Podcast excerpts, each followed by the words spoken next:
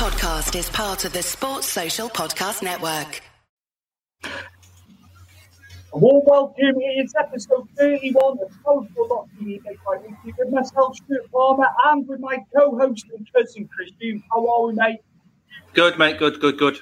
What what a weekend of combat sports. Now, we're going to cover the boxing in the first portion of the show.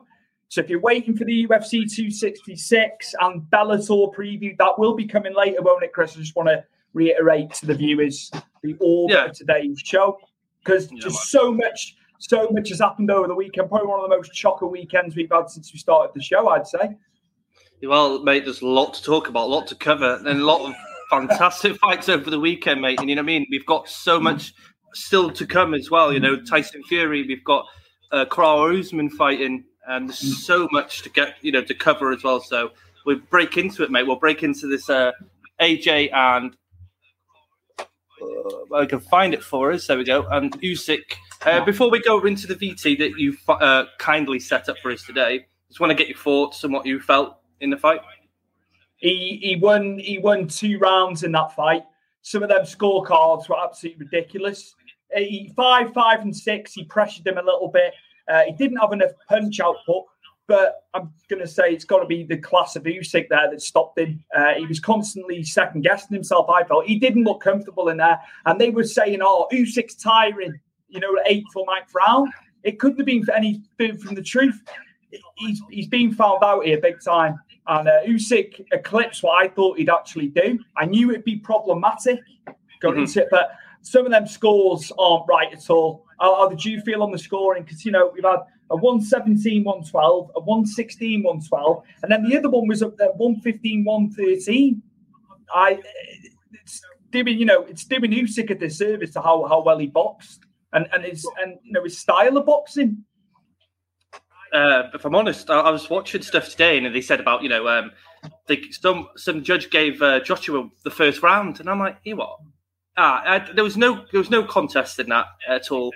Usyk, and I said this to you last week about his technical ability and his IQ as a boxer is so much beyond Joshua. And I know this, you know, Joshua's been great for the sport, but when you look at an actual boxer like a Tyson Fury and uh, an Usyk, they are miles ahead of what Joshua can bring to the table, which is sad and it's frustrating. Yes, you know, being a British fighter, we want our Brits in no matter what combat sport we watch. We want them to do as well as they can. But he came up against uh, a force of nature on the weekend. Usyk's movement throughout the whole 12 round, round sorry, I sound like Jonathan Ross then, rounds, um, was absolutely fantastic. It was problematic for Joshua because Joshua couldn't get near him. Okay, he got, he got Usyk a few times. You offered, you gave him two rounds. I'd probably give Joshua a, round in that whole entire fight. I think Usyk was just fantastic. You know, they say he's a slow starter. I didn't see Usyk as a slow starter. He got, you know, went straight at it.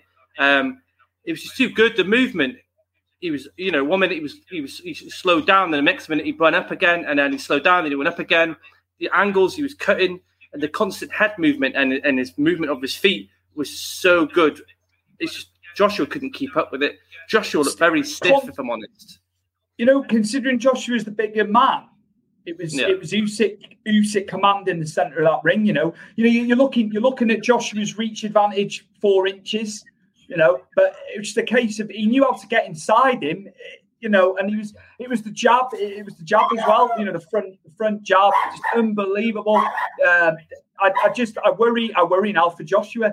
I really do. Um, latest news is Bob Arum has turned around and said, "Look, let's make Fury and Usyk off the back of it, um, and then Joshua comes in after. Obviously, you know, willing that Tyson Fury does beat Wilder, but that seems to be where Bob Arum's head's at. Uh, I think Joshua having a rematch straight away, I don't think it's a good idea. But it might not be a good idea any time to have the rematch. I don't think. I think his reign's over now, Stuart. I think um, if Tyson Fury and is still in the game, I don't see uh, Joshua catching either of them two. It'd have to be, know, one of those sort of big strikes, you know, like a, a Wilder swing, something like that, that would have to catch him. But you'd have to bulk up. If he's bulking up, then his cardio is going to take, you know, massive. Um, what's the word I'm looking for? Well, it's gonna it's gonna be a problematic for him if he puts his weight back on, you know, because he size is all good if you can hit that guy one punch, but if when you've got guys like Fury and Usyk technically in uh, and their IQs of boxing is fantastic. He's going to be chasing shadows and he's going to tire. I don't see anything different in the Usyk fight. I think um, in general, see my dogs are quite happy with it. Obviously, um, they're just too good for Joshua. Yes, he's beaten some really handy guys, but he's never fought a boxer of Usyk's style before and how good of a boxer he is. Fury would have been the same problem for him, and I said this to you after the fight. I, I generally think if Fury was in this fight with him, I think Fury would have finished him. Personally, it, it, it, you know, Jo- Joshua or Usyk. uh, Jo- I think Fury would have Fury would have finished Joshua in this fight. A lot of people are saying the bell, the bell went early as well for that when he had him rocked on the ropes. Um, If it carried on any earlier, I think he would have been KO'd in that last round. If I'm honest with you, because Joshua was out on his feet. He was dead on his feet. He was gone. It's you know he's the bigger frame. He's the bigger guy. That I think he was he was tired, but at the same time he didn't throw nowhere near as much as Usyk. And you know with the as much, I, it's mad. It's madness. And a lot of people are saying now Joshua's being found out. They're all coming out in their droves. You know, look what he's done. Look what he's done. He, you know, people are discrediting him, and he, he's been brilliant. He's been fantastic. Some people don't like the guy. That, that's Mm. fair enough. That's opinion. I'm reading a lot of negative now about him. You know, he's done really, he's done really well for UK boxing. You know, real boxing, but the, the heir apparent is there now, isn't he? And surely Fury must be licking his lips at the prospect of fighting Usyk. What, what would you say? That's the better fight now. Now you've seen Yeah, yeah. Joshua, Joshua, Joshua with a better fighter. the It's style, the changed. style he fights, and the pair of them fight and the way they are, yeah, I, I really do. Because Usyk in the previous two fights coming up the division, you know, he's he saved his best for this one because people were like saying, oh, you know, he didn't. He didn't box well in the, in the first two, which is Zora and Chazz Witherspoon, but he, he's proven everyone wrong. And on that huge stage as well, uh, it was Yep. really good, really good at Tottenham. But yeah, but if I'm honest, I think Chisora is stronger than AJ in that case because when when they tied up it, uh, Chisora and Usyk in that fight, you saw the strength in Chisora because he was able to hold him back, you know, and put the weight on him. Joshua was struggling even when when they tied up that you couldn't hold him, you know, to put that weight on, try and tire him out.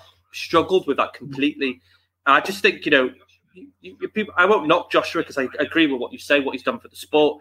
Yeah, But I, I think his time's finished now, personally, because I don't think he gets near. He can go and have a rematch with Usyk, but what are you going to learn in six months' time to the level where Usyk's at when it comes to the boxing? He's not going to learn that in six months' time. Do you want to do you want to roll the VT with Eddie Hearn? Um, the footage is courtesy of Sky Sports Boxing, as you can see there. So we cover ourselves. And here's Eddie Hearn's thoughts on Joshua and Usyk. This was after the fight Saturday night. Just Anthony Joshua went straight back to the dressing room for the medics to check him over. Have you spoke to him? How is he?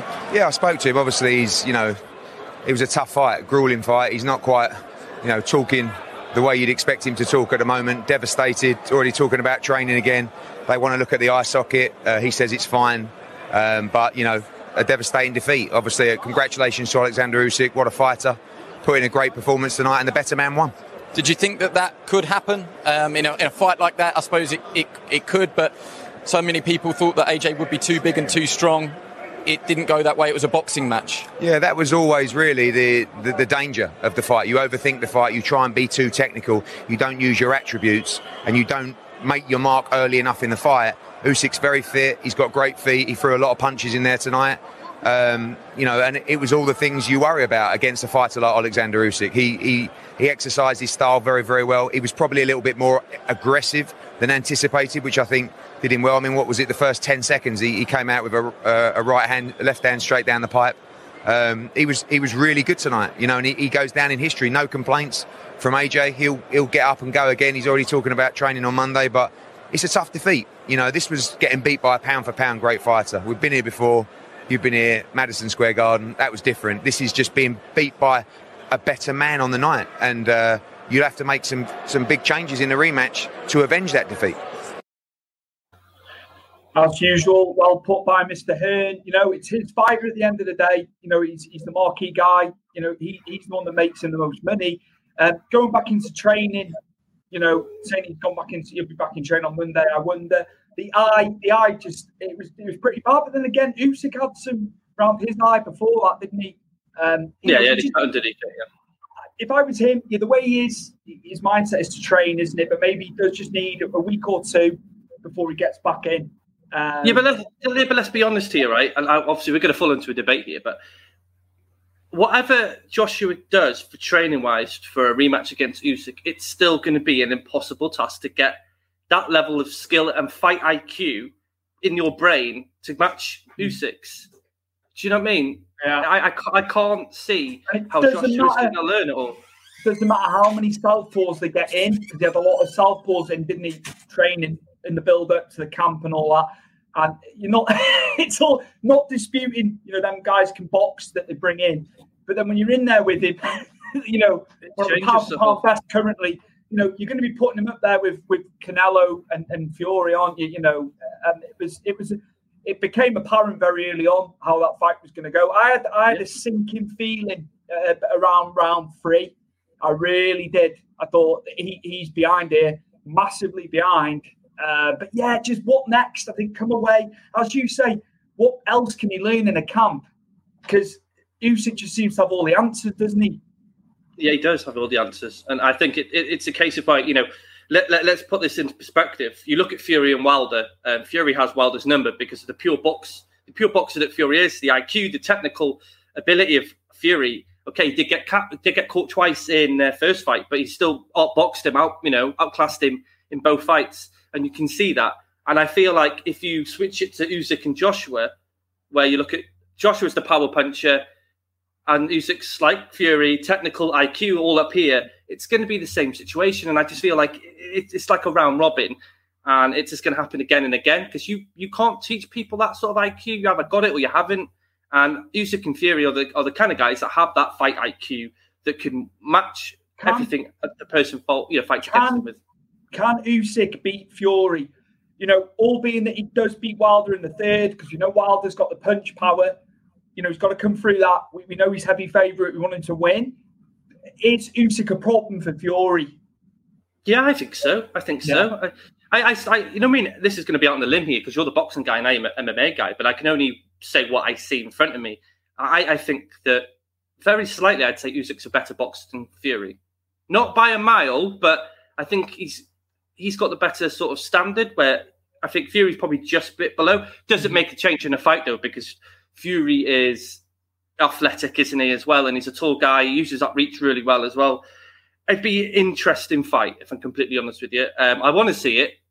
Um, you kind of, after this loss now, you see what Joshua's sort of capable of against these guys. You don't want to see that anymore now. I want to see Usyk versus Fury because it's two technical boxers at their best with the best IQ. And it's just, it's going to be like a chess match between them because it, it's going to be it would hard to even sort of break down the fact to say who's going to win because they, they're so similar in the way they, they box. Do you know what I mean?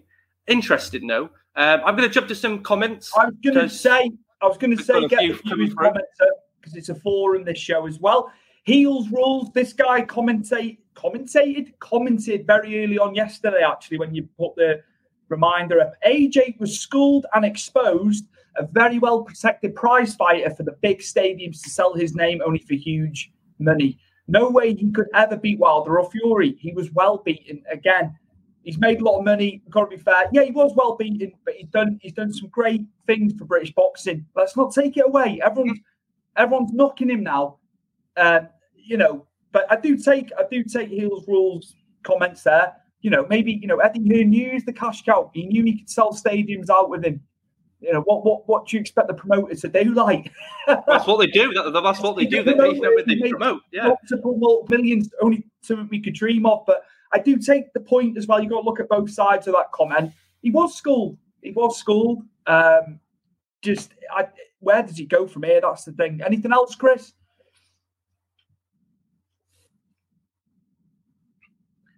Yeah, we've got plenty, mate. Uh, one for our good friend Brett Thomas uh, one of our OGs for the show, Brett Thomas. Logan Paul versus AJ could happen. Logan went toe to toe with the best in his generation. Could AJ go all rounds against Tyson Fury? If Logan puts on the pounds, I think AJ has the numbers. Logan Paul cannot get up to heavyweight. No chance. Um, I... No disrespect. no disrespect, Brett. I know your thoughts on the polls you say week in, week out that's a lot of weight to put on with a elite boxer because he's still elite. I don't care what anyone says. No, no, no. I, I, I, I, totally agree with you. I totally agree with you. Um, power, He'd, If he he'd knock Logan's head off, if I'm completely honest he could have implemented his punch power on Saturday, but he just couldn't. It was move. It was the movement of Usyk, as you said. Just could not get the you know the killer punch on him. Anyway, Hello, Brett's back again. Yeah, How you doing, my good, friend? mate. Good to have you on as always. Some chap called Jorge Masvidal wants to beat up Jake Paul and Logan Paul. I say let him try in a two-on-one handicap match. Then, if he's so confident, Chris, I'll give you that one because Jorge is MMA royalty. MMA guy. Yeah. Let, let, us be honest, Brett, right? And uh, we appreciate your comments. Um, love them every week when you're on. Um, Jorge Masvidal was a street fighter when he was when Kimbo Slice was on the streets beating guys up. Come on now, you think two guys who you know only just sort of broke on the boxing scene? A lot of people hate them. Don't forget. I know. I know Jake Paul's got the better boxing skill set than Logan Paul's, but Jorge Masvidal's a street fighter. That guy can fight dirty, and you know he's skilled. And you know I think he beats them both up personally. Unless Jake Paul and Logan Paul brought weapons to the party. Jorge Masvidal's a crazy guy, man. Oh, uh, hello, Lewis. Another OG. Watches every week. Appreciate you, Lewis. What are your thoughts on the fight? I'd like to see your your take on it and how you felt it went. You're a man of few words, but I'm sure sure you got opinions on that. So yes, some opinions from you, Lewis, all the way up there in Falkirk in Scotland. Pete Layton, good afternoon. I thought AJ was rotten. A new viewer by the looks of things, Chris. Pete Layton. Welcome, Pete. he was in he was in with a guy it all you know he got exposed i wouldn't say aj was rotten i just think stylistically he couldn't cope i don't Yeah, I think totally I, think, that. Yeah. I don't think he realized how good Usyk was going to be in there pers- You- personal You, you, so you're, you're you're going along the lines of you think he underestimated Usyk. i think i think maybe yeah i do and i think that was evident how one-sided and how lopsided but steve monkman he's been watching us now for a while i like to see anyone beat up jake and paul right there could be a war of wor- words here now between yourself and brett because that's two polar opposite opinions on the polls but yeah that's what the show's about you know that's your opinion got to take that elsa kano another og tyson fury and wilder would have to beat aj okay That's fine. Yeah, that's your opinion. that's fine. Do, do you see AJ winning a rematch? No, I just think I don't. how I, I don't how- see it. I don't. I how don't it. mentally does he prepare after being so lopsided, you know, beaten? How does he prepare for the second? I, I, I, I don't know. I don't, it's not Andy Ruiz, is it? You know I mean? No. You're talking one of the No. best. You're talking one of the best pound for pound in Usyk now. Steve Monkman. What about David Haye next for AJ? That won't happen. Not a chance. It's not a chance. David was- coming back in. He can have some exhibition bouts and that, but he's been in and out of the game. You get absolutely obliterated by AJ. No disrespect to David A. He had a good career. I have never changed my opinion AJ. He's been wrapped up by Eddie Hearn since day dot. That's fair enough. I I got him, you know, on board the bus train with AJ when he was coming through in the Olympics and all that. But that's fair. No, you've stuck to your you've stuck to what you felt from the you know day one with him, Steve. So that's fair comment. Pete Layton, he got lucky with Andy Ruiz because Ruiz pounded on the weight. But if Ruiz had kept weight, uh, he could have beat AJ if it was a fight. So AJ isn't a good enough knockout guy as Ruiz smashed him. And he boxed very cautiously in that second bout out in Saudi to get the Yeah, win. he used, used his jab in, in the second Yeah. fight, didn't he? He, he kept um, not to get into a slanging match a second time, you know, with the with the fists and go at it with him because he would have got KO'd again probably. And Ruiz versus AJ two, just staying on the outside, wore him down, and outboxed him. Yeah, but then in pure boxing age is crap. Also, when you see this, yeah, people just saying he's a glorified puncher now, and he hasn't got the fundamentals when you know everyone's multifaceted in there. Brett Yeah. Thomas, Logan Paul is better than AJ. Everyone said AJ gives up too early. Logan kept it going against the world's best in Floyd. Chris, Listen, well, listen, right? Um, yes, Fury is the world's Fury. Floyd is the world's best at a point. I wouldn't say he's the world's best now because if you put F- Floyd in with Canelo, I think Canelo beats Floyd at this age, not in his prime. Um, boxer moves on. If you're not in the sport and you saw it with Nick Diaz this, this weekend in UFC, if you're not in the sport and you're out the sport for so long, you get bypassed by people, and no matter how good you are. And that, that, that's just my opinion. Yeah, Obviously, you guys in the chat disagree with me. Absolutely. We take on board Brett's Um, opinions. boys. Yeah, the stadium, do you know what? As big as I said this to you. On, I said to you when we watched it. talking like 20, 25, 30,000 more at Wembley. But obviously now, you know, Wembley was built by 2007. You look at how they're building the stadiums now, and doing 60,000 is fine, isn't it? If not more with the floor seating. Uh, you can see that it's state of the art. They raved Yeah. about it, all the different things they did with it. It looked amazing. Uh, Jamie Redknapp even said when they interviewed him. Uh, do you think Dillian Whyte will get a shot at AJ now? It's it's possible. Dillian Whyte wanted to get to the to the ring. I don't know if you saw the video, but No, I didn't see that. I think he wanted to console AJ, to be honest with you, but he can only get so far.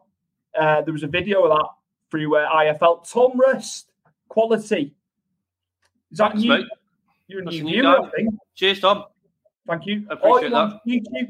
Yes. Type in powered4.tv on YouTube if you want to watch on there. Also, we're on the podcast apps now in audio form, waiting on Apple to clear and a few others, but we are on Spotify and some others as well. So, yeah, we are on YouTube as well if you want to watch on there. Steve Monkman, who would you say would win between Wilder and Usyk? Usyk. Usyk all day, all day, every day. can deal with a puncher. We've seen it. I know Wilder's got the most devastating knockout power of all. Tyler T, it is Isaac from Norwich. All right, mate. Yeah, I told him we were going to be a little bit later doing, today. mate? All right, Uh, Lewis did not did not watch it. Oh, that's fine. You've been busy, Lewis. You've been out and about, I've seen, mate. Uh, Jake Paul knock him down with punches, and Logan can shoot on him for takedown. Hold his legs together while Jake goes for punches to his head, whilst he has been held down, held down. It sounds like a girl fight. They're going to pull his hair next, Brett. what about George Foreman? He came back. Yeah, he did actually, and he was a lot older. He's well into his forties, winning the world title. So it has been done. I watched the documentary on last week. Also, side note, side note, Paul Holyfield. Yeah, going back to that, that man shouldn't have hmm. been in there. But it's money. You know, we've heard about his money issues and stuff like that. He obviously needs it. The undercard Hatton fight was a fix. We're gonna cover We'll Hatton to we're gonna. It's not. It's the. It's the third item about Campbell Hatton, which we'll discuss. Isaac, I'd like some more comments Well, uh, from you, actually, Isaac. I'll drop these out. Well, we'll get back to your comments. We'll uh, crack on with the show because we've got loads to cover. So, Stuart, I'll throw this in for you, mate.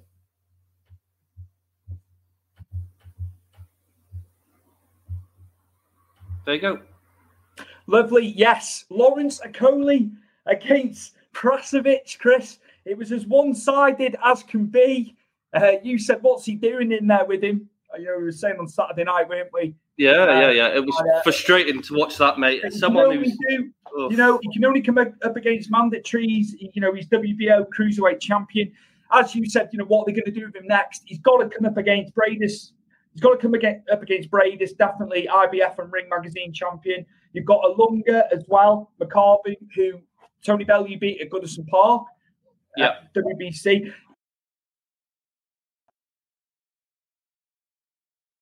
Basically, what I'm getting at, they just need to unify. They need to get these four fighters in. And Ryad Merhy, as well, who is WBA champion, make make all them fight. They've got to fight each other. We've got to get unification. And the sooner a Rakoli can unify, the sooner he's going to go up to heavyweight, Chris. No, I totally agree. He's got the frame for it. Listen, the Coley, uh, this was just like a, a glorified sort of training fight for him on the weekend, wasn't it? Okay, I'm glad he got paid, which is great. He was in the co-main as well, wasn't he? Um, the guy fought, never seen him before, but was never near his standard. Um, but like I said, it was a nice little workout for him. He got paid. You know what I mean? Didn't have to do too much, did he? Didn't get injured, which is the main thing. And he still looked quite good doing what he did.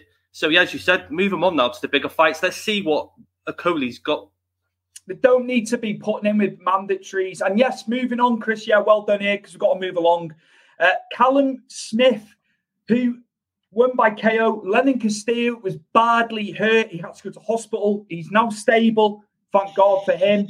Um, not taking anywhere any of the gloss from Callum Smith in his performance. Uh, up at light heavyweight now after the unanimous decision loss to Canelo Alvarez at super middle. So he's another one. He's got the frame for light heavyweight. He was always big at super middle.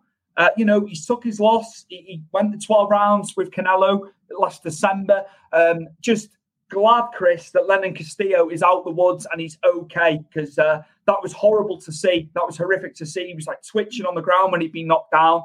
Um, not not a nice thing to see. But this is, you know, the severity of boxing, isn't it? And, and combat sports, Chris, the dangers of it. That, that's it. We've seen, you know, we've seen enough over in UFC uh, or just MMA in general because you know just, you're not just getting punched. Oh, you're in MMA. There's multifacets of punches, kicks, you know, chokes, Muay Thai. There's all sorts of different things you can get caught with in uh, MMA, and you've seen I've seen some bad ones. This one was, you know, I mean, it's horrible to see, but hopefully, I don't know if you know this. Is the guy okay? Yeah, he's he's stable. They, they, they, they've uh, he's, he's okay now. But yeah, you could see Callum Smith. He felt awful. He felt awful, and you would do, wouldn't you? But you know, at the end of the day, this is why you know it is so dangerous.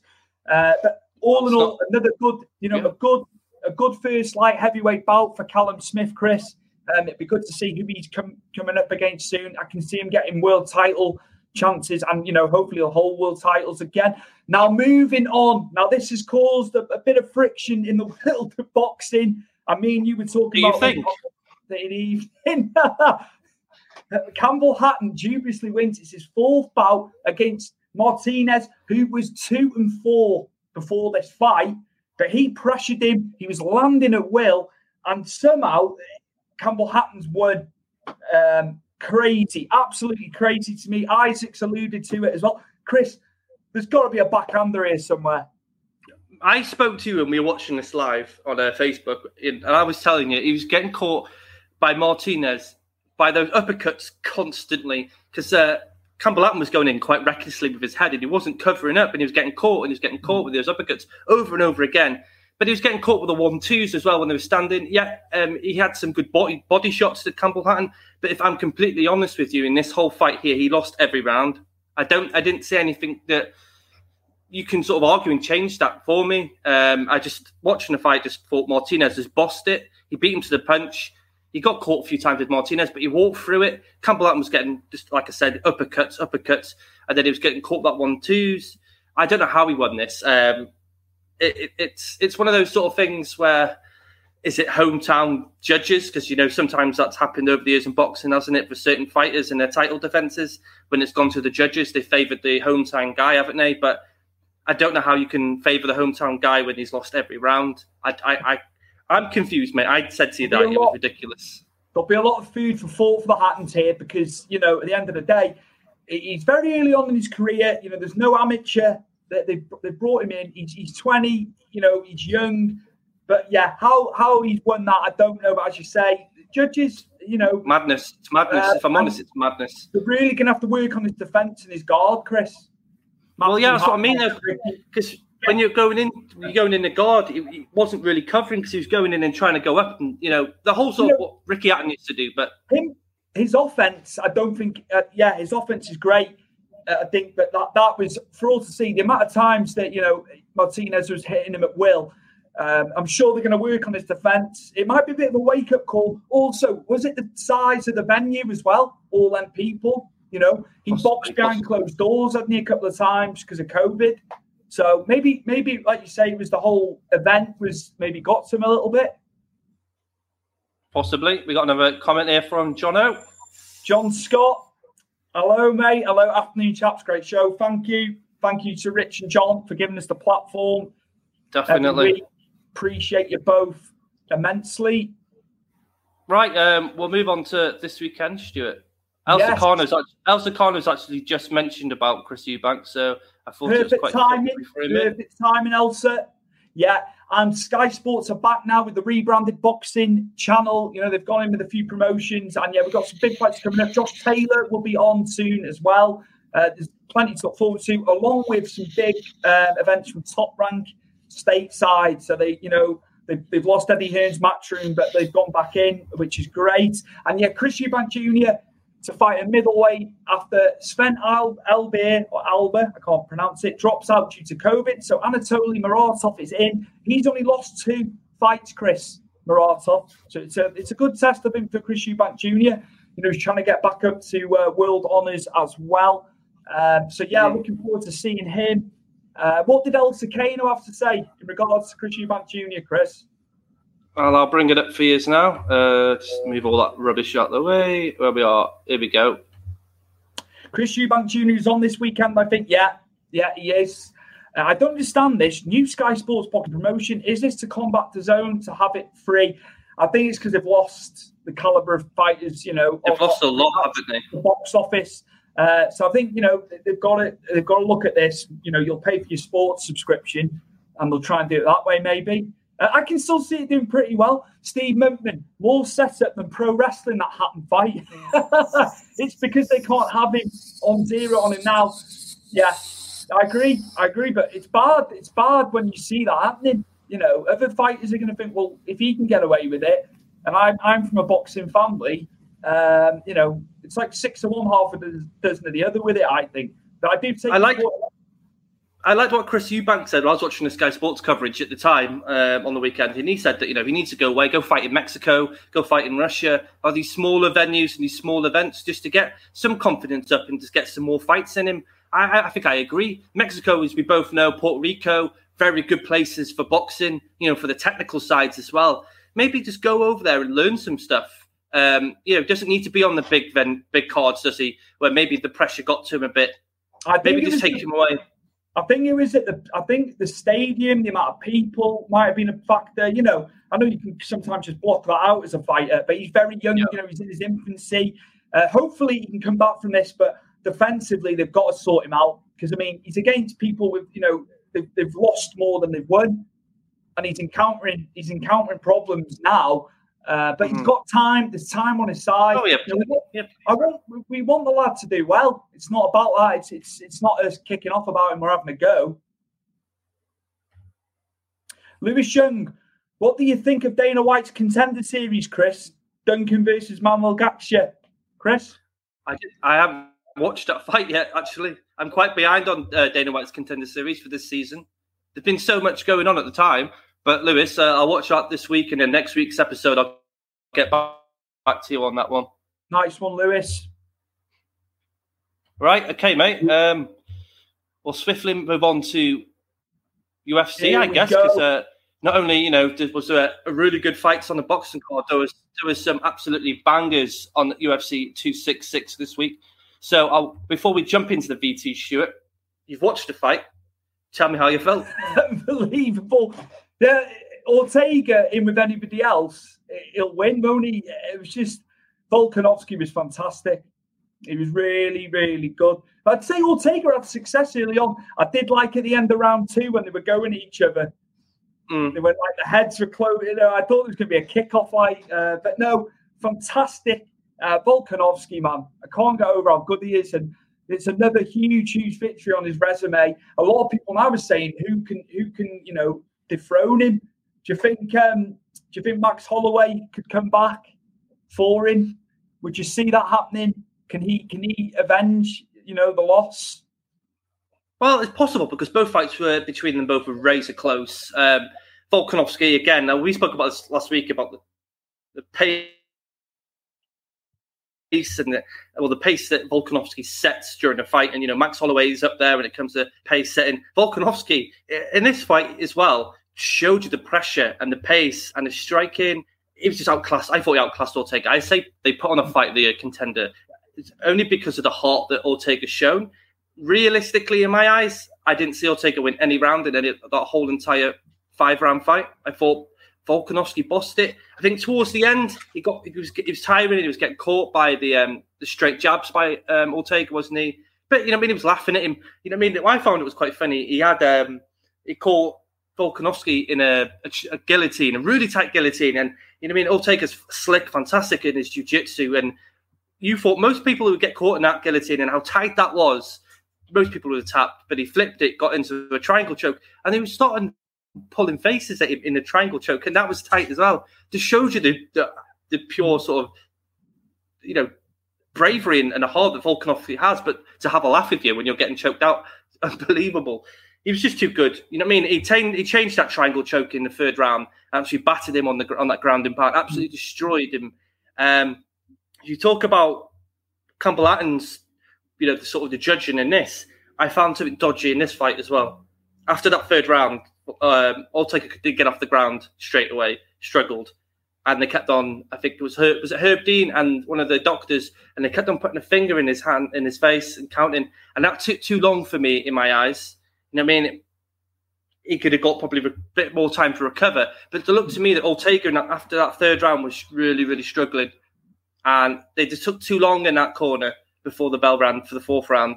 And it just sort of bothered me a bit because, you know, Volkov said in his uh, press conference after the fight, he could hear him and he couldn't answer them properly. He was getting it wrong, but they kept on repeating themselves until he got it right. Felt that was quite shady. That is that a case of maybe didn't want the fight to end too early because you know because it's such a big card and the fights have been really good. Mm-hmm. I just thought that, again that's a bit shady. If that was is that is the case, I just thought it was a bit odd that you know if he was getting that number wrong and he, obviously his, his eyes were like I said to you about his eyes when, when he gets hit properly, they do close very quickly.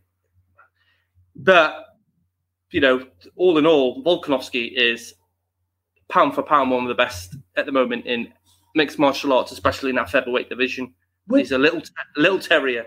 Is he going to have to go to 155 eventually? Saying that he does, you know, defend, keep defending. I'm reading online, a lot of people can't see him losing.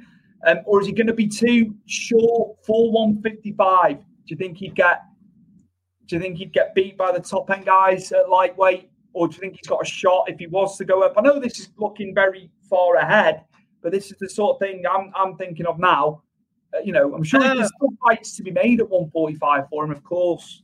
Yeah, yeah, yeah. I, I, I think, I think there's a possibility, but obviously, like you said, there's still fights to be made. There's, you know, there's he's going, he's going to have to have that trilogy fight with Max Holloway. That's if Max Holloway gets. Max Holloway's obviously got Yair Rodriguez next, which is actually a really entertaining fight. You know, we've got Max Holloway, who's fantastic with the striking, and we've got Yayo Rodriguez, who's absolutely nuts when it comes to the, the kicking side of things, because he throws all sorts of kind of kicks. Um, maybe, but you know, I mean, with regards to this, you could see someone coming up from the featherweight and challenging him because there's always one person that's there hiding away and then they pop up out of nowhere. Possibly could go to 155. There's nothing left, but you know, again, as you say, he's a smaller guy. It's hard because he's been up. He's been up at 170. You know, I mean, he's fought one fight at 170. Yeah. He lost that fight. to cut to cut down and find out that you're actually an absolute beast at 145 like it's incredible as we've spoken about you know last week Yeah, yeah, yeah. cutting Well, from Rob- 200 cutting from 200 and he's stocky you know you can see he played rugby absolutely I'll move to the VT. Uh, yeah this yeah, is yeah, uh, man Volkanovski after just after the fight. You did not look up at the clock until 26 seconds left in round number five. You're a Terminator, Alexander Volkanovski. How do you fight with such a high pace and fight so smart at the same time? Man, it's just like the preparation. I told you. I do that every time. I'm, mate, I'm not, hey, I'm a normal human being. I've said it time and time again. Just hard work got to me where I am. Anyone can do what I've done. Anyone. Sky's the limit for any of you. Everyone back home in Australia. I know you're going through a rough time. I did this for you. To my family, to my teams, everyone that's backed me, everyone that's helped me. I did that for you. Thank you. All them doubters. I'm going to keep proving you wrong time and time again. Bring it. It's 20 wins in a row. You are the featherweight champion of the world. Is it finally time for people to put some respect on your name, Alexander? About time, 100%. Hey, keep doubting me. I love it. I don't care. I'll be the underdog to the day I die. That's just going to make me work harder. Everyone back home, I love you. Mwah. Ladies and gentlemen, give it up to the champion of the world, Alexander the Great Volkanovski. Love it. 20, 20 in a row and then 10, 10 in the UFC now. And then, as you said, you can't believe it, a guy like him saying anybody can do it. If he can do it, it's just incredible, isn't it? But he's, he's, he's, he's got everything now. And this is like these sort of guys that come out of nowhere. Volkanovski, I remember when he came into UFC. I mean, I didn't think much of him. You know, he's, he- I thought he was just like a typical banger that can wrestle because obviously he's got the whole sort of takedown with the rugby side of things. And, you know, he's proved me wrong. Uh, and, you know, I wasn't a hater. I was just, I was No. doubted because I thought, I just thought Max Holloway was going to reign supreme in that division for a very long time. Um, but he's made a fan out of me. Uh, I enjoy his work. Um, I can't wait. You know, I can't look. For, I can. Sorry, I cannot look forward to I see him again because you know him and Max Holloway or whoever's next for him. He's you know it's going to be a terrific fight. Absolutely, absolutely. We cut we cut some of that out because there was footage, fight footage. So yeah, it was nice. Yeah, we're not allowed that. Uh, just to get, we don't want to be getting shut down on a live. No, and we'll have John and Rich. with that then. John and Rich will be upset with us. So yeah, we can use we can use audio, we can use visuals of interviews, but yeah, no no fight footage. I'm afraid. Maybe one day though. Maybe one Yeah, day. you never know. You never know. well, move on to Robbie Lawler. Yeah, Robbie Lawler, Chris, he wins the second fight. Nick Diaz, when he went down and he didn't get back up, I was like, that's it. I, I just had that sinking feeling for him. But I tell you what, his output, his punch output in the first round in particular, the amount of shots he threw, all right, Robbie Lawler's percentage was higher, but yep. he threw a lot less punches, didn't he? He was very active, especially in the early rounds. But yeah, I just knew when he went down, I just knew he, he doesn't want any more of this. Did you feel the same? Yeah, I, you know what? I watched Bisping today actually, and he was saying about um, the respect when a fighter goes down, and at that point, you know, I mean, people are like, oh, why, why, why, why is he, why is he quitting? Why is he quitting? You know what I mean? I think he knew at that point he was done, and I, you know, I mean, Nick and Nate Diaz are very real people. You mean they don't put any facade on? They are who they are, and I think you know he's been out for six years. You know, I mean, it was a really good fight. I, I mean, and really enjoyed it for as long as it lasted. Um, as you say in the first round, Nick Diaz was that old school to the body, to the top, and there was five. There was a five punch combination from Nick uh, Nick Diaz, which you don't really really see in the UFC. To be honest with you, it's more of a boxing sort of thing, yeah. Um, Robbie Lawler was using those calf kicks, and uh, you know what I mean. Again, like Conor McGregor, you be out the game for so long, and you haven't, you're not used to these calf kicks, and they come swinging around. They change the game, and I don't think Nick Diaz like them, which I don't think anyone does anyway. Um, but yeah, it was it, it was just really good to see them. The only problems I have was like you know you must have seen it when Nick Diaz came to the octagon. He looked out of shape.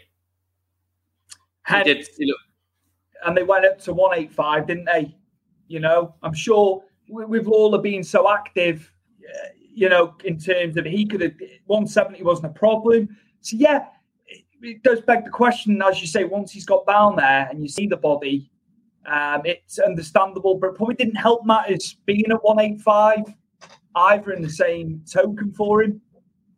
Well, we don't know, do we? We don't know what was going on in the camp for them for a minute. It was 170. Then a few days before the event, they changed it to 185. We can obviously clear, clearly see in the fight when Nick, Nick came down that, you know, I mean, it was seriously conditioned. It was bad because, you know, Nick, Nick and Nate are always known for their conditioning, you know, and how hard they, what they put in for training camp for the fight. So it was really, it was hard to see Nick looking as the way it is. Um, but it was good to see it the first round was really good and it was really compelling because they were yeah. both like fighting fighting in a phone booth. You could have put yeah. that in any other little place, like a little small kitchen, and they would have been fine. Didn't need that big octagon at all because they were both up against each other and they're just swinging. Um, obviously, Robbie Lawler came out in the third round. He caught uh, Nick Diaz with that check hook, didn't he? Right across the nose. Didn't you know? Didn't want to go to, go to ground with Nick Diaz, which is understandable. Yeah, you know, obviously, he was, didn't want to. He didn't want to carry. He didn't want to carry on. Sorry. So unfortunate for us who were Nick Diaz fans, and you know, I mean, you would have preferred him to win if you were his fan. I said to you last week, I wasn't sure he was going to win. I had hope for Nate, uh, for Nick, and in my head was Lawler. Shame um, for, for me, for both of them now. I think they should retire. Lawler should go off and yeah. finish, you know, retire from a win, and I don't think Nick should come back. Nick should probably go and carry on doing what he's doing in the background. Time.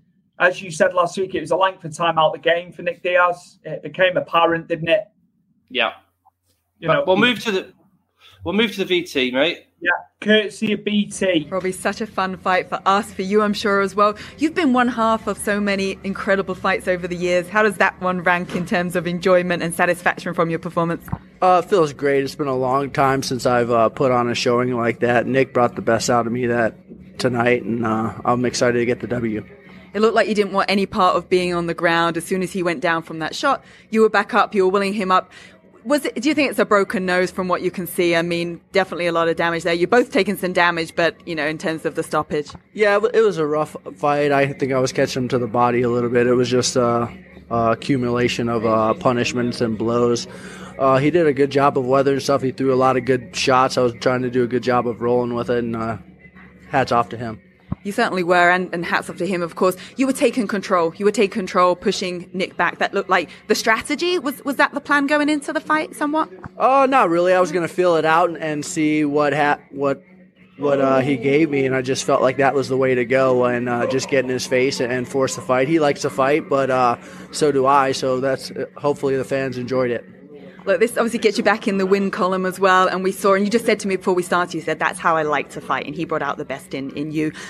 Do you see yourself now only waiting for opponents that excite you in the way that Nick Nick Diaz excited you to get into training again, or do you just want to take anybody to keep climbing back up the rankings? Uh, I'm not sure. Uh, my coach isn't uh, uh, training partners did a great job of getting me ready. Uh, I'm competitive right now. Uh, Jason Jackson pushed me for this camp where I had to freaking go, otherwise I was going to get a beat up, get beat up, and I didn't want that to happen. Henry Hooft, Nik Lentz pushed me, and I'm ready to fight, and we'll see what the UFC brings.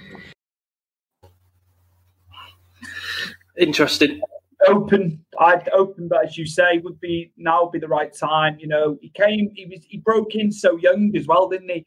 Initially, when he was in the UFC, came away was he was at Strikeforce, wasn't he, for many years? Came back. Elite XC champion as well. He was, yeah. You know, I think not a lot of people would have felt maybe you know he was going to get to the heights coming back, but he did. He, he had some He great did, yeah. he Amazing a fights. He was on a bit of a bad run, as you said last week. So he needed this.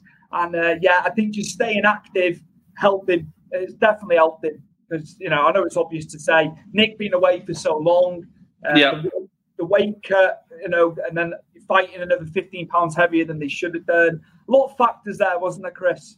There the was, yeah. There was, like I say, I, I mean, I, I read stuff like the last couple of days since the fight, and you know, a lot of people have come out on his side of the camp saying um, this wasn't the fight he wanted. He wanted to come back a little later on in the year, and UFC sort of forced him into this fight. He didn't want a five rounder either. He wanted a three rounder.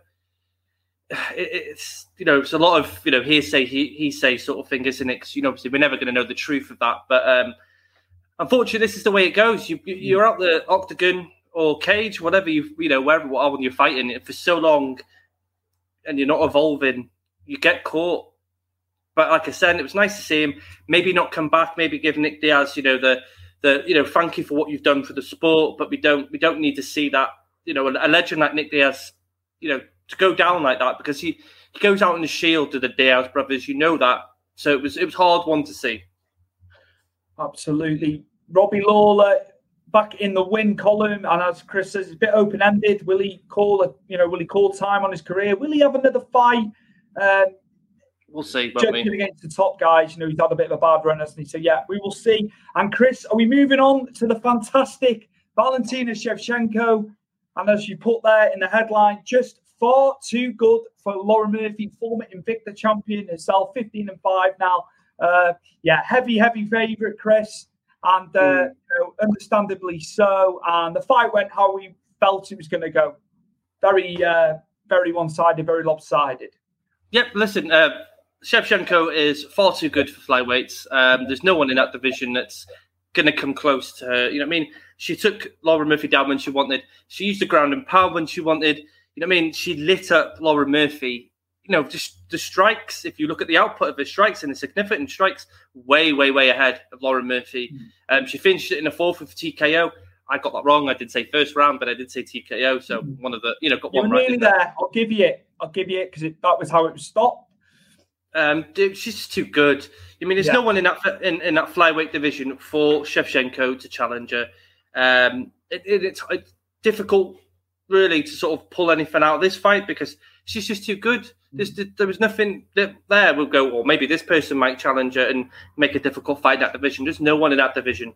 Two two ladies that need to come to loggerheads again eventually, as we have For the trilogy. Yeah, Yeah. one hundred percent. That's the only conceivable thing now, isn't it? Because as you say, she's just going to hammer people in that division anyway. Um, there's only one lady at present, and I'm sure she would love to get you know another chance at her. No, hundred percent. Yeah, she's called out Nunes plenty of times. You know what I mean? It's got to be, uh, it's got to it's gotta be done. Oh, yeah, I agree with you. Please make that fight, will you? The matchmakers at UFC. Well, you know, Sean Shelby and Nick Maynard, give them a call. Right, we'll move on to the, the, the big men. As Heavyweight, always we like our heavyweights, Chris, don't we? And uh, yeah, I think, as we said last week, it went pretty much. If Curtis Blaydes was going to win, he had to, you know, get him. He had to get him down, didn't he? As well, you know, and he, he did that. He did that time and time again. Uh, you know, what were your thoughts? uh, quite bored and fight, if I'm completely honest with you. Um, I, I, I, expected that. I didn't. I didn't expect um, Bla- Blaydes to stand up with Rozenstruik, which would be absolutely stupid chance. he did. Um, Yeah. You know, we did get caught a few times. You know, he had a cut under his eye as well, and he was struggling with that, with the vision of his eye as well throughout the fight. Um, Curtis Blaydes does what Curtis Blaydes wants to do when it comes to strikers like uh, Rozenstruiks, and you know, he got caught by Derrick Lewis, didn't he? But he was, you know, on top of Derrick Lewis for the whole fight until Derrick Lewis hit him with that, you know, soul destroying uppercut that sent him to Mars. But um, Rozenstruik hasn't got that power. Rozenstruik is very technical. You know, he's a kickboxer. So, you know what I mean? He needs space. Curtis Blaydes wasn't ever going to give him that space. I mean, he took him down, he beat him up on the ground, and that's what Curtis Blaydes does. His call outs were a bit weird at the end. He called out Miocic, and after that fight, you're not going to get Miocic. And then he called for the winner or loser of the Ngannou um, fight. After that performance, you're not going to get those I fights. Hear, I could hear booing in the crowd, Chris. They wanted a they wanted a strike fest, but he stuck to his guns. I know it's not exactly you know inspiring or pleasing for us, but he's done he's done what he had to do in the same token. Because oh no, hundred percent. He he couldn't have got into a fist fight with him. Just, he knew that, and and you you said it last week. He's got to go to his bread and butter, you know. But I can see it from the fans' perspective as well.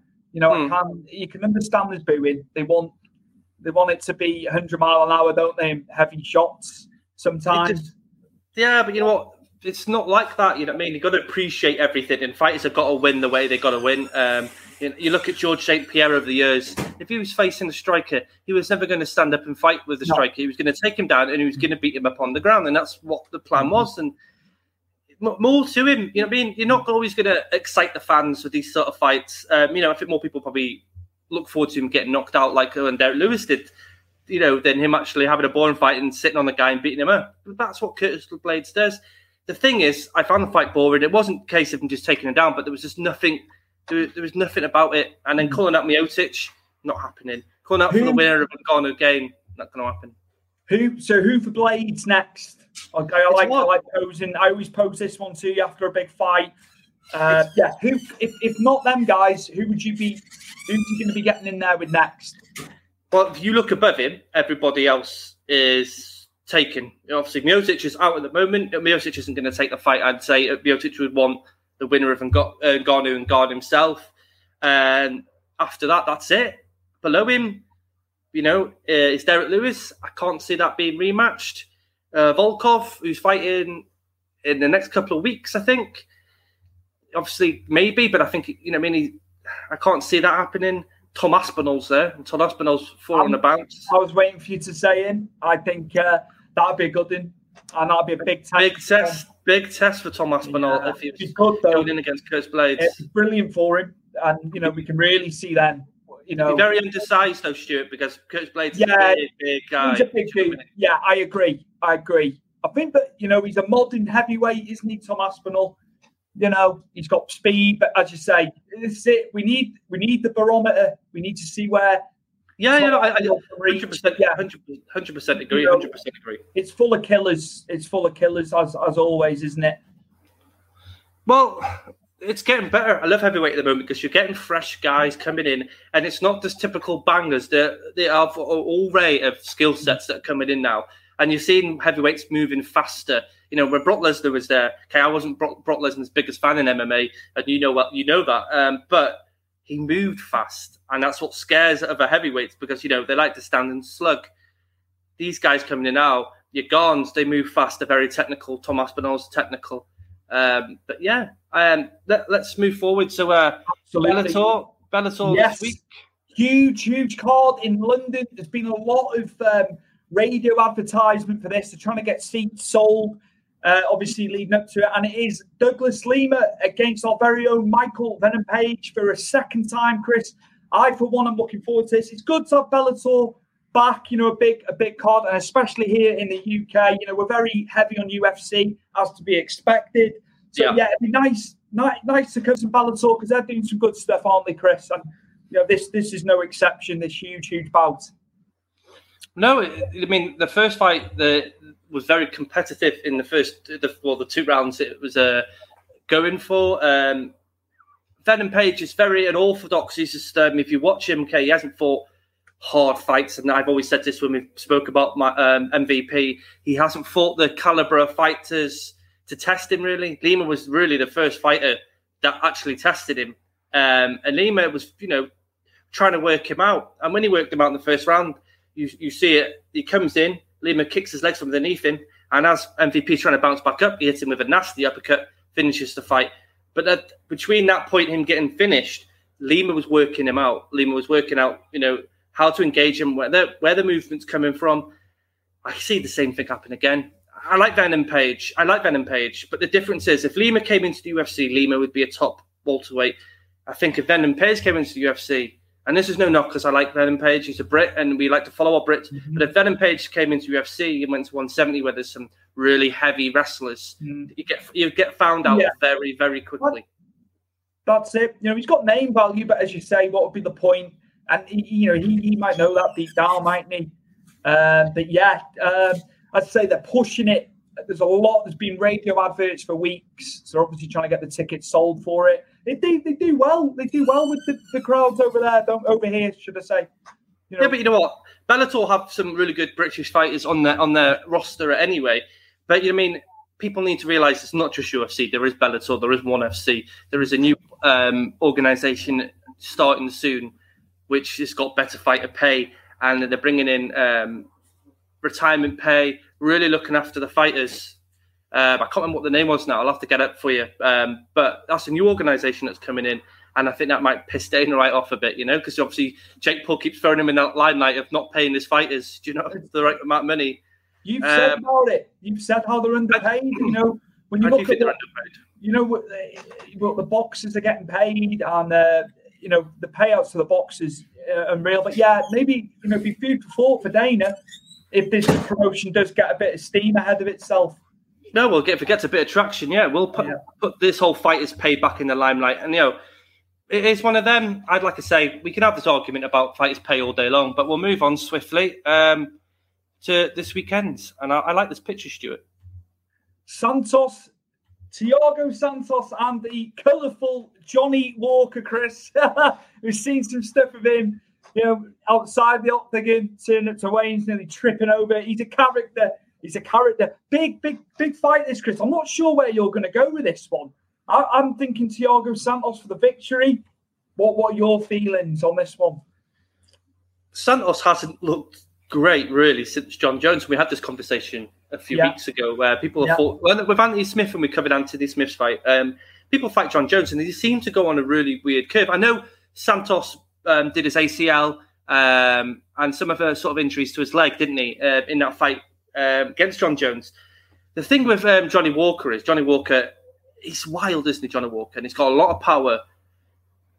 Thiago Santos has one probably one of the most powerfulest check hooks in there at one at one at one eighty five. I said at two oh five. Uh, he, he, he, knocked out uh, Jan Blachowicz, our current lightweight champion, with that check hook, that very check hook. He um, knocked down Glover Teixeira, who's facing Jan Blachowicz in a couple of weeks' time, with that very same check hook. Um, he's dangerous. You know how hard his leg kicks are. Okay, he didn't throw them at Rakic. Rakic is just something else. I think Rakic is just some sort of block where some fight, fighters who are normally good at certain aspects, he just stops them dead. Um, I just think this is going to be a case where Johnny Walker's going to have to throw something wild and catch Thiago Santos. Because if he doesn't, I think Thiago Santos is going to will take control of this whole fight. Um, and I'll probably see a, a KO win for Thiago Santos, probably second to third round with that check hook. If he doesn't, if he doesn't kill his legs with the leg kicks, that'll be the way it goes. Yeah, I, I had Thiago. I have Thiago winning. I should say present tense. when I'm saying that. Yeah, uh, but yeah, I'd say look, 21 and nine. Johnny Walker 18 and five. Uh, should be a good test. Where where is it? Where where are they fighting? It's a good question. I didn't. I didn't. I think it's Vegas. I think it's Vegas. Okay. And imagine it be. Yeah, imagine it be Vegas. So yeah, we're watching out for that. We're watching out for the Bellator as well, which is in London. And Chris, here, here we go, Stuart. Actually, before we... watching us. How you doing, Chili? Uh, former guest of the show. We'll have to get him back on soon. Well, here you go. Here you go then. For MVP in Lima, you can catch the main card from nine o'clock on BBC iPlayer. No excuses. BBC That's, iPlayer, 9 p.m. UK, for our UK people, uh, fantastic. I know they've really done well coming over to the BBC and then iPlayer being how it is. So that's good. You know, free free to view, free to view for the fans, obviously. Oh yeah. Anything else coming in? That is uh far as I know. Hold on. Yeah, that's, it, mate. That's it. comments this week. We thank you for your comments. And the, and, the, and the new people that have come in and joined us. Yeah. We appreciate it. Yeah, it's great seeing new viewers Um, you know, we, we enjoy doing this every week, and it's good. It's good. There's there was a lot of comments actually, a lot of good uh, perspectives on it, and that's what it's about. Opinion sometimes. Well, we all, everyone's yeah, we all have an opinion. combat. We all love combat sports. We've all got that in common. Uh, Chris, before we go, where can they find you, the viewers, on the You- socials? Yes, no problem. Um, they can find me on Twitter at, at Van Hume. They can find me on Instagram at Van Hume86. And scrolling the bottom of your screen, you can find both me and Stuart on our very own page on Facebook. I'll put the link there, right going across your screen. Absolutely. And I've been Stuart Palmer. Stu's Wrestling Podcast. There'll be a new episode coming out. I've had the Gardener Chaos on today and uh, Big Daddy. Um, this is why we're a bit later. We had to move the time around. So, yeah, Chris, thank, thanks for moving the time around there as well. It's just uh, we needed that extra half an hour. Um, great story about him. He's a Hall of Famer over in America as well. He's managed so many people, ex WWE guys um, on the independent circuit. Uh, he'd been on Jerry Springer as well. So we spoke about that. He's done a lot of TV and stuff like that. Great guy. He's absolutely brilliant. So yeah, that will be out. And then yeah, we'll be back next week, Chris, as well. Next Tuesday. Next Tuesday we'll sort the time out, won't we? And we'll be Yeah, back well. for episode 32 of Powerful.tv, Big Fight Weekly, with myself, Stuart Palmer, and my cousin and co-host, Chris Hume. Right, see you guys then. Sports Social Podcast Network.